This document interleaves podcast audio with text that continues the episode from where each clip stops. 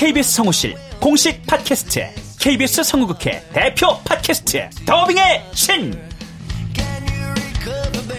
우리 할아버지께서 늘 이렇게 말씀하셨지.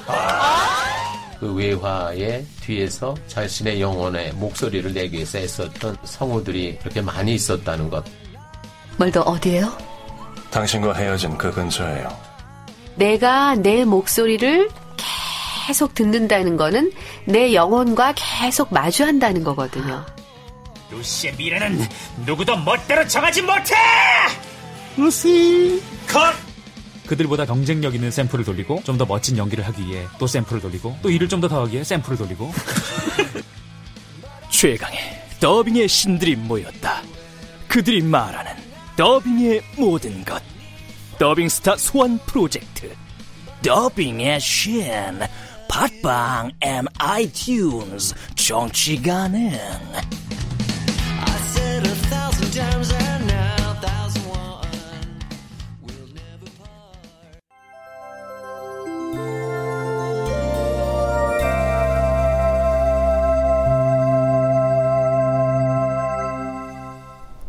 라디오 극장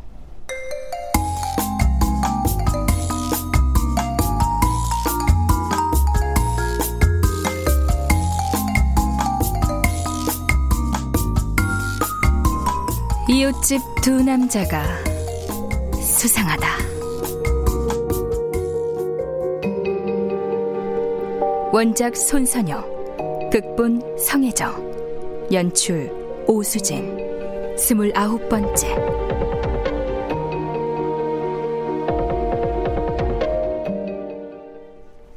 나혜영은 젓가락질을 한 번도 쉬지 않고 도시락을 싹 다 비웠다. 그리고 순간 두통약을 몇 알 삼킨 것처럼 온몸이 노곤해지며 손발이 저릿해 왔다. 이상하네. 몸이 왜 이렇게 나른한 게 힘이 빠지지? 아무리 고된 하루였지만 이렇게까지... 뭐야? 방금은 입에서 침이 흘러 책상 위로 떨어졌다. 나혜영은 뭔가 이상한 생각이 들었다. 내가 왜 이러지? 내가 왜... 나혜영의 몸이 정신이 아뜩해진다. 시야도 흐릿해진다. 숨쉬기조차도 힘들어지기 시작한다. 차트를 정리하려던 손에서도 힘이 빠져나가더니 볼펜이 바닥으로 떨어진다. 그 순간 나혜영은 조금 전 응급실에서 보았던 박태평의 모습이 떠올랐다. 석시콜린이야. 어, 온몸이 마, 마비되고 있어. 안 돼. 안 된다고. 이렇게 끝나는 거 싫어. 손을 들어 올리려 했지만 말을 듣지 않았다.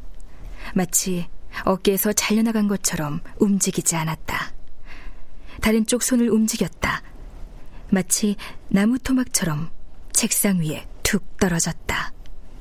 계속해서 침이 흘러내렸다. 참고 있던 소변이 조금씩 새어나왔다. 안 돼. 이, 이렇게 죽기는 싫어. 해야 할 일이 있어. 나에게 꼭 해야 할 일이. 나영은 사력을 다해 왼손을 전화기 근처에 가져갔다. 응급실 호출 번호를 누르려 안간힘을 썼다. 하지만 그 순간 나혜영의 의식은 아득한 심연의 나락으로 빨려 들어갔다.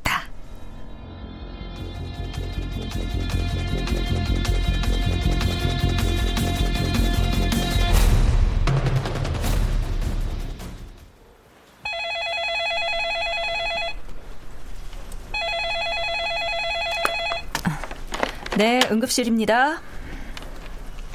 여보세요? 여보세요? 이상하네. 중환자실에서 온 전화인데. 왜요? 말 안 해요? 음. 네, 응급실입니다. 여보세요? 저 오늘 중환자실 라이트가 누... 아, 나영 선생이지? 저 나영 씨, 무슨 일이에요? 나영 씨. 이상하네.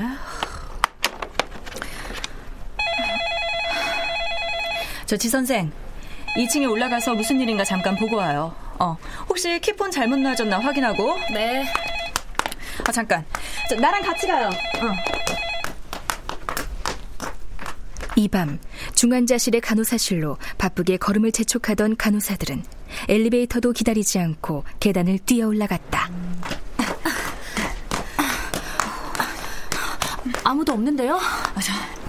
안쪽으로 돌아가서 확인해봐봐요. 나영쌤! 두 사람은 간호사실을 빙 돌아 출입구가 있는 안쪽으로 들어가자 책상 위에 엎어진 채 의식을 잃은 나혜영을 발견한다. 나영 선생. 나영 선생. 의식이 없어요. Bed. 그 앞에 bed. 빨리요. 네. 자, 하나, 둘, 셋. 오늘 당직이 누구죠? 손현숙 선생님입니다. 빨리 call해요. 빨리요.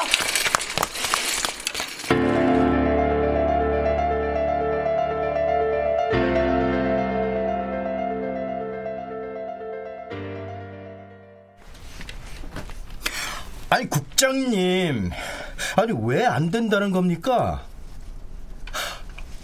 아, 제가 그럴만 하니까 부탁드린 겁니다. 그동안 저 그 출판사에서 쭉 책을 냈었지만 제가 언제 이런 부탁드린 적 있습니까? 네. 아, 그럼 검토해 보시고 다시 얘기하시죠. 왜? 원고가 마음에 안 든대? 아니요.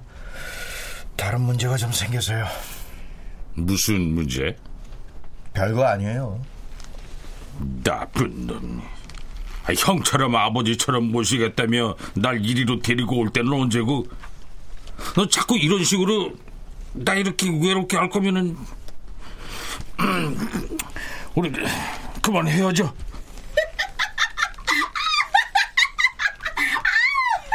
오현리 손사냥 드디어 결별! 아우 아쉽다. 이들의 미스테리한 관계를 알아내지도 못했는데 결국 파경을 맞다니. 수정인 한가한가 보구나. 네, 뭐 실력도 없고 인간관계도 별론가 봐요. 일거리가 안 들어오네요.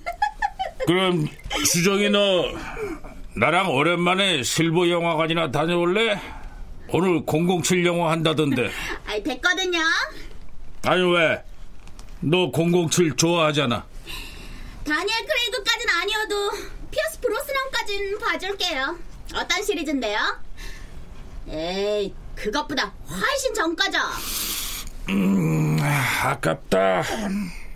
인심 쓰는 김에 조금만 더 쓰지. 오늘 007은 티모시 달텐 나오는 거거든. 손선영 작가님하고 다녀오시던가. 아, 두 분 요즘 사이가 별로지죠? 그나저나 수정아, 고양이 죽인 놈은 잡았을까? 글쎄요. 뭐 잡았으면 하나 언니가 전화했을걸요.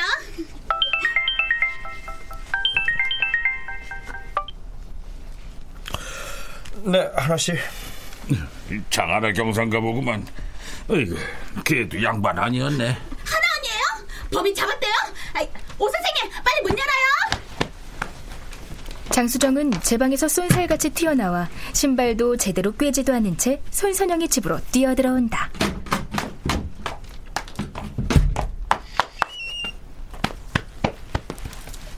네. 어, 그래요? 어, 지금요? 아, 아, 그건 하나 씨가 직접 물어보시죠.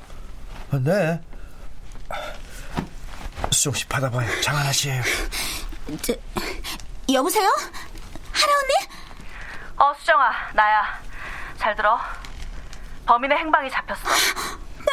어, 정말이요? 이따가 한 시간쯤 후에 병원 한 곳을 급습할 거야. 어, 그, 그런데요? 이 사건 시작한 것도 너고, 그래서 너한테 결자 해지를 할 수 있는 기회를 주고 싶어. 에? 장수정은 장하나와의 전화를 끊고서도 한동안 말이 없다. 보다 못한 손선영이 장수정이 들고 있던 전화기를 가져가자 정신이 돌아온 듯 입을 연다. 거기가 어디라고요? 그 범인 있는 곳이? 잠실 희망병원이요. 음, 에, 그러니까 하나 언니가 뭐라는 거예요? 예? 장수정은 사실 장하나의 말을 알아듣고도 너무나 놀랍고 당황스러워 상황을 받아들이지 못하고 있다. 손선영은 이 사실을 장수정의 목소리만 듣고도 알 수 있었다. 자, 팔 벌리고, 자, 크게 심호흡하고. 그래, 이 남자 이런 장점이 있었지. 가족이라면 참 좋을 사람.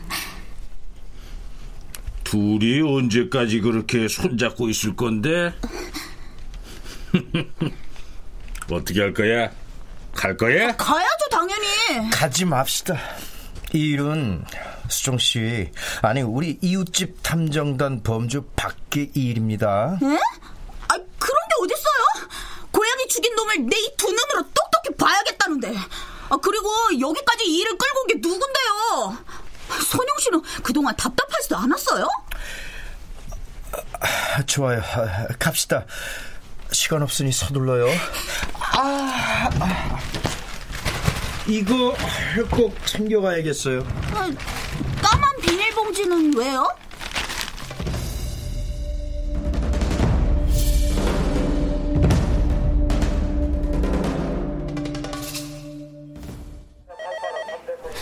내가 안 훔쳤다고요. 하나 언니를 여기서 만나기로 했어요? 네. 어? 두 분. 어, 안녕하세요, 백 형사님. 여긴 어떻게? 어, 하나 언니가. 그거 참. 얘기한 줄은 알았지만 진짜 올 줄은 몰랐네요. 아하, 이웃집 탐정단인가 그 사람들 진짜 왔네. 부부 탐정단 아니고요? 아유, 아, 나 진짜 똑바로 안. 그냥 아, 이거 생각보다 방탄조끼가 불편하네요. 뭐? 바, 바, 바, 방탄조끼? 손선영과 함께 송마경찰서에 들어선 장수정은 장하나를 보자 반가움보다는 그녀가 입고 있는 방탄조끼에 눈이 휘둥그레진다. 덜컥 다리에 힘이 풀리며 무릎이 탁 꺾인다. 아이고, 아이, 내가 이럴 줄 알았습니다. 아니 겁은 많으면서 왜 그리 행동파인지 내가 오지 말자고 했잖아요. 너 진짜 갈 수 있겠어? 아, 왜, 왜, 뭐, 내, 내가 가면 뭐 안 될 거라도 있나? 자, 여기다 토해요. 그동안 잡히기만을 고대하던 범인이 검거를 앞두고 있다는데 막상 그 현장에 간다고 나오긴 했지만 오는 내내 차에서도 긴장을 했던 탓일까 장수정은 점심에 먹은 것들을 모두 쏟아내고 말았다. 불안감도 함께 토해낸 듯 기분이 한결 나아진 장수정은 손선영의 이 같은 배려에 웃어야 할지 울어야 할지 모르겠다.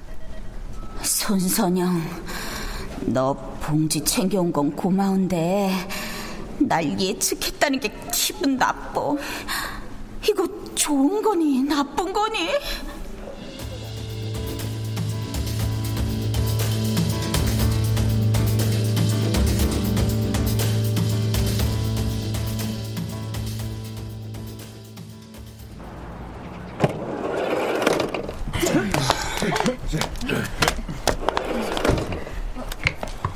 자, 시간 맞춰서 출입구마다 봉사하고 수실실 앞에 유닥터 대기시키고. 예, 팀장님.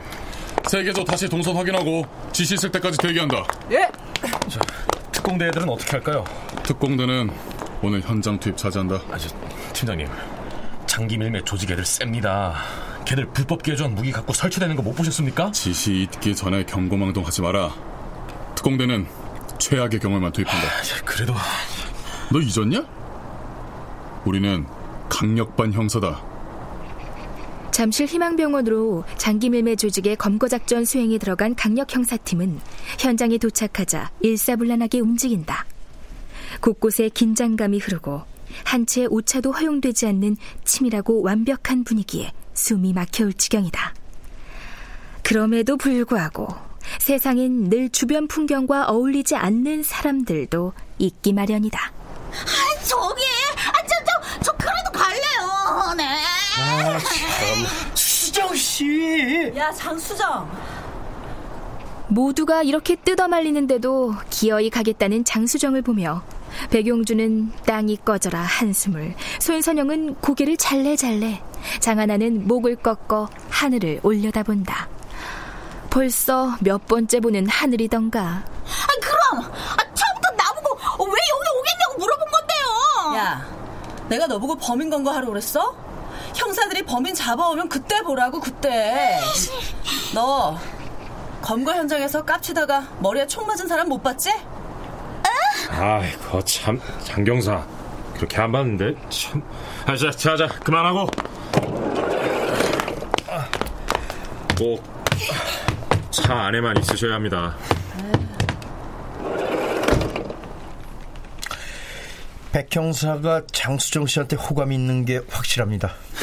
아니, 손선영 씨는 지금 이 상황에 무슨 쌩통 맞은 얘기예요? 수정 씨가 혹시라도 어떻게 될까봐 백 형사가 걱정하고 있는 거 안 느껴졌습니까? 안 느껴졌습니다. 근데 하나 씨는 안 가십니까? 백경사가 부탁하네요. 아직 시간 좀 있으니까 어디로 튈지 모르는 장수정 씨 좀 꼭 붙들어 놓으라고요. 어, 이것 보십시오. 백 형사가 장수정 씨 좋아한다니까요. 알았어, 알았다고. 네가 나 싫다는 거잖아. 그러니까 아무나 막 찍어다 붙이는 거 나도 다 안다고. 참, 여기 잠실 희망병원에는 왜 온 거예요? 허, 너 몰랐어? 선영 씨가 얘기 안 했어요? 선영 씨는 어떻게 아는데요? 얘 좀 봐, 아무것도 모르네. 우리 그저께 선영 씨랑 백 형사랑 셋이서 술 한잔 했거든. 에? 나는 왜 쏙 빼놨어요? 너 마감 때문에 바쁘다던데? 선영 씨가? 그저께면 나 할 일 없어서 007영화 세편 본 날이다. 에이, 이놈의 손선영, 내가 그렇게 싫다 이거지? 여기 잠실 희망병원에 황세현 원장이랑 장기밀매 조직 사이에 거래가 있어 왔다는 정보가 입수됐어. 그리고 오늘 장기밀매 조직이 알선한 사람이 이곳에서 해체될 예정이야. 해, 해, 해체요? 아, 해체는 좀 그런가? 장기 이식 수술에 희생될 사람이 그렇게 된단 말이지. 이 장기 저 장기 떼어갈 테니까 해체가 틀린 말도 아니지. 어쨌든 해체될 사람을 구하는 게 제일 목적이고 현장에서 황세현 원장을 체포해야 해서 준비할 게 많은 작전이었어. 아, 네, 그랬었군요. 어, 저기 지금 현관으로 들어간 저 사람이 경찰병원 의사야. 어떤 일이 벌어질지 모르니까 이미 병원 전체 사복기동대가 새벽부터 잠복 중인 상태고. 자, 그럼 나 간다. 선영 씨, 수정이 좀 부탁해요. 네. 자, 하나 씨도 조심하세요.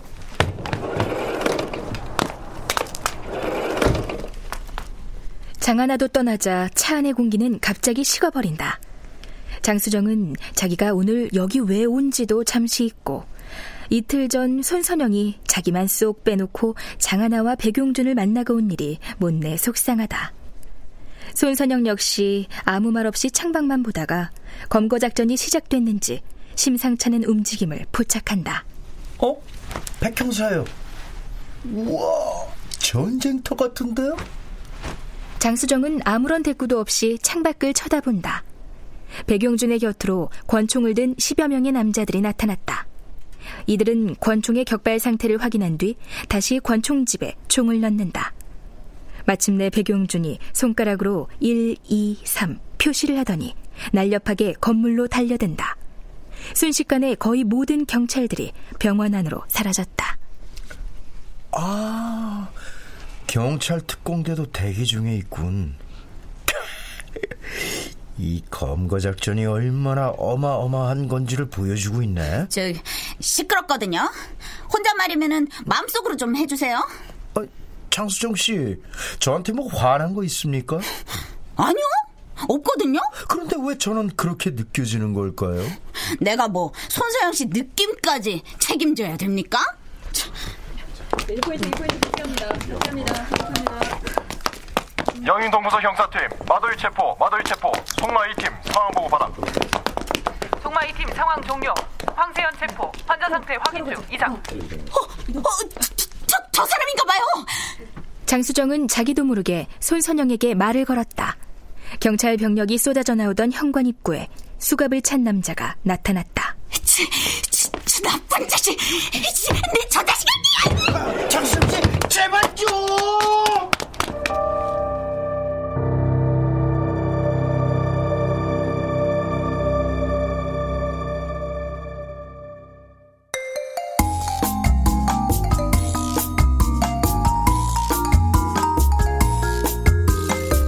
라디오 극장 이웃집 두 남자가 수상하다. 손선영 원작 성혜정 극본 오수진 연출로 29번째 시간이었습니다.